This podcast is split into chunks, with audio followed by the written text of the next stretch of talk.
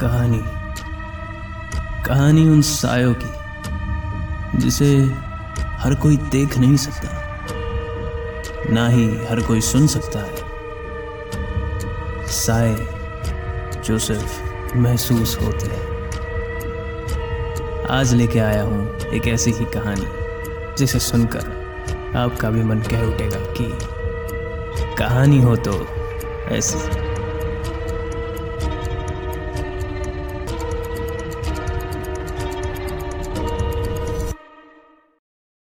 हर किसी का सपना होता है कि मेरा भी एक बड़ा घर हो, आलीशान सा, जिसमें एक बड़ा लॉन हो जहाँ मेरी गाड़ी रह सके और गार्डन में बैठे बैठे अपने परिवार के साथ सुबह के चाय की चुस्की ले सकूँ। रोहित, जिसका सिविल इंजीनियरिंग का लास्ट ईयर चल रहा था, उसके पापा भी कई सालों से कंस्ट्रक्शन लाइन में ही थे। उसका बड़ा परिवार तो नहीं था, पर सपने ज़रूर बड़े थे। रोहित अक्सर अपने पापा मोहनलाल के साथ साइट पर जाता सब काम समझता और अपने पापा का हाथ पटाता उनकी मदद करता। एक महीने पहले अपनी माँ के गुजर जाने के बाद से रोहित का अपने घर में मन नहीं लगता था।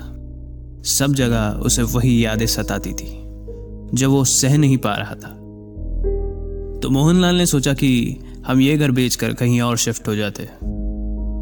बड़ी मुशक्कत के बाद एक घर मिला, जो रोहित के मन को भी भा गया। तीन मंजिल का वो आलिशान बंगलो, जिसमें दीवार कम और शीशे ज़्यादा थे ग्राउंड फ्लोर से लेकर टॉप फ्लोर तक। जिसके ठीक बगल में लग के एक स्विमिंग पूल भी था और एक बड़ा सा गार्डन ठीक रोहित के सपनों का घर। रोहित को घर इतना भाग गया कि वो कहीं और जाके दूसरे घर देखने तक के लिए तैयार नहीं था।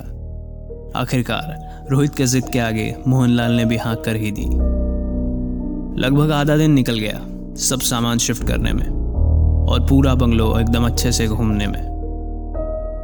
सब कुछ एकदम ठीक चल रहा था तब तक, जब तक उस घर में कुछ अजीबोगरीब घटनाएँ होने लगी। घटनाएँ जो टाली नहीं जा सकती थी। घटनाएँ जो ना समझी जा सकती है और ना ही समझाई जा सकती है। घटनाएँ जो सिर्फ़ महसूस होती है। ये सब शुरू हुआ एक रात को, जब मोहनलाल थका हारा घर लौटा और खाना खा के टीवी देखने बैठा। थकान की वजह से टीवी देखते देखते उसकी वहीं पे आँख लग गई और रोहित तो पहले ही अपने कमरे में जाके सो चुका था। अचानक रोहित को ज़ोर से कुछ गिरने की आवाज़ आई। उसे लगा शायद पापा होंगे और शिफ्टिंग का कुछ सामान जो अभी तक ठीक से सही जगह लगाना बाकी है, वो उनसे गिर गया होगा। रोहित उठकर हॉल में गया वहाँ जाकर उसने देखा कि सारी लाइट्स ऑफ़ थी और मोहनलाल के चेहरे पर हल्की सी टीवी की रोशनी पड़ रही थी। वहाँ उसे सब कुछ ठीक लगा। फिर उसने उस चीज़ को अपना वहम मानकर छोड़ दिया और दबे पाव किचन की तरफ़ गया ताकि मोहनलाल की नींद ना टूटे। किचन में जाके उसने फ्रिज से पानी की बोतल निकाली और थोड़ा पानी पी के बोतल अंदर रखकर जैसे ही फ्रिज के दरवाजे को बंद किया तो उसके कंधे पर किसी ने हाथ रख के उसे अपनी तरफ़ घुमाया। रोहित एकदम से डर गया, उसकी साँसें एकदम तेज हो गई।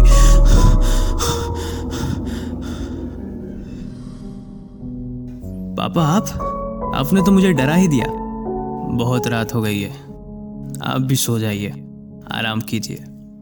ये कहकर रोहित फिर से अपने कमरे की ओर जाने के लिए बढ़ा। पर वो जैसे ही हॉल में पहुँचा तो उसने कुछ ऐसा देखा कि उसके शरीर का पूरा खून जैसे ठंडा पड़ गया।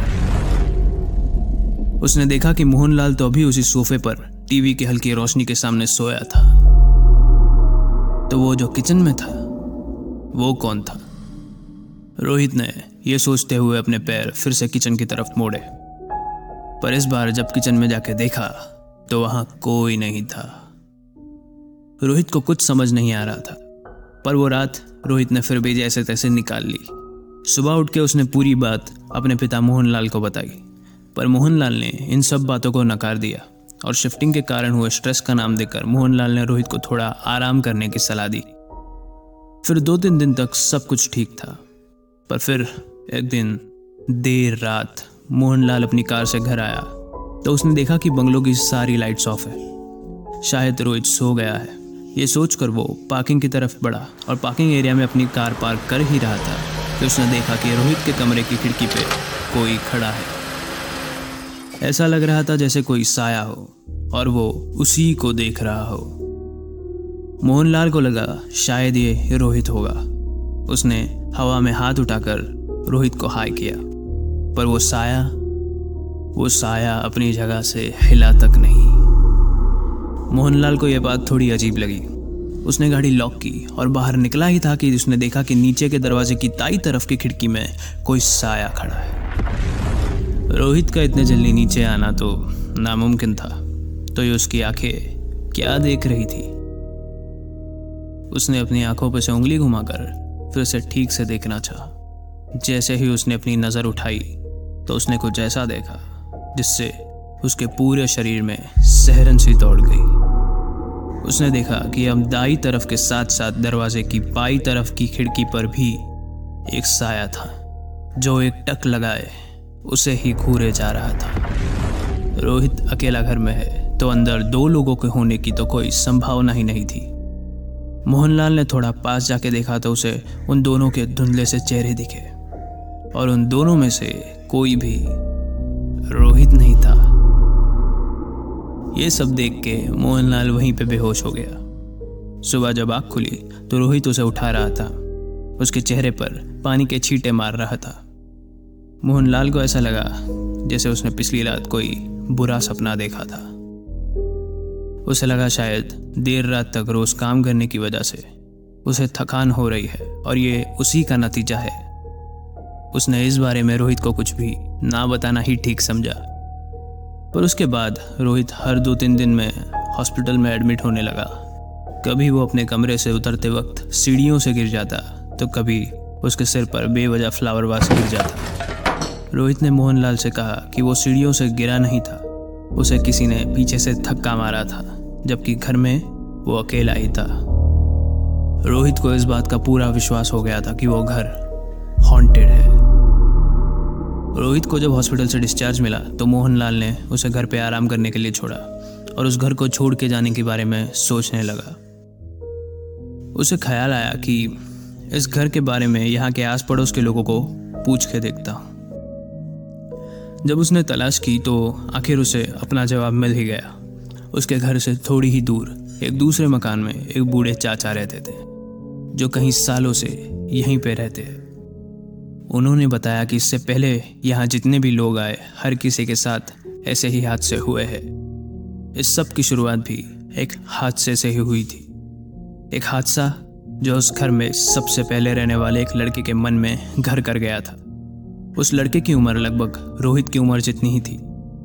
एक लड़का जो बेहद दुबला पतला और कमज़ोर था, जिसकी कमज़ोरी का मज़ाक उसके आस पड़ोस से सारे बच्चे बनाते थे। उसे टॉर्चर करते थे, उसकी रैगिंग तक होती थी।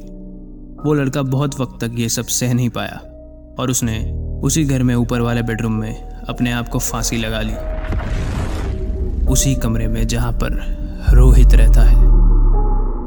उसके बाद जो भी परिवार वहाँ रहने आया, उनके घर के सबसे छोटे बच्चे की मौत हो गई और आज तक कभी भी उनकी मौत का कारण पता नहीं चला। ये सब सुन के मोहनलाल का डर से जैसे गला सूख गया और उसे रोहित की चिंता होने लगी।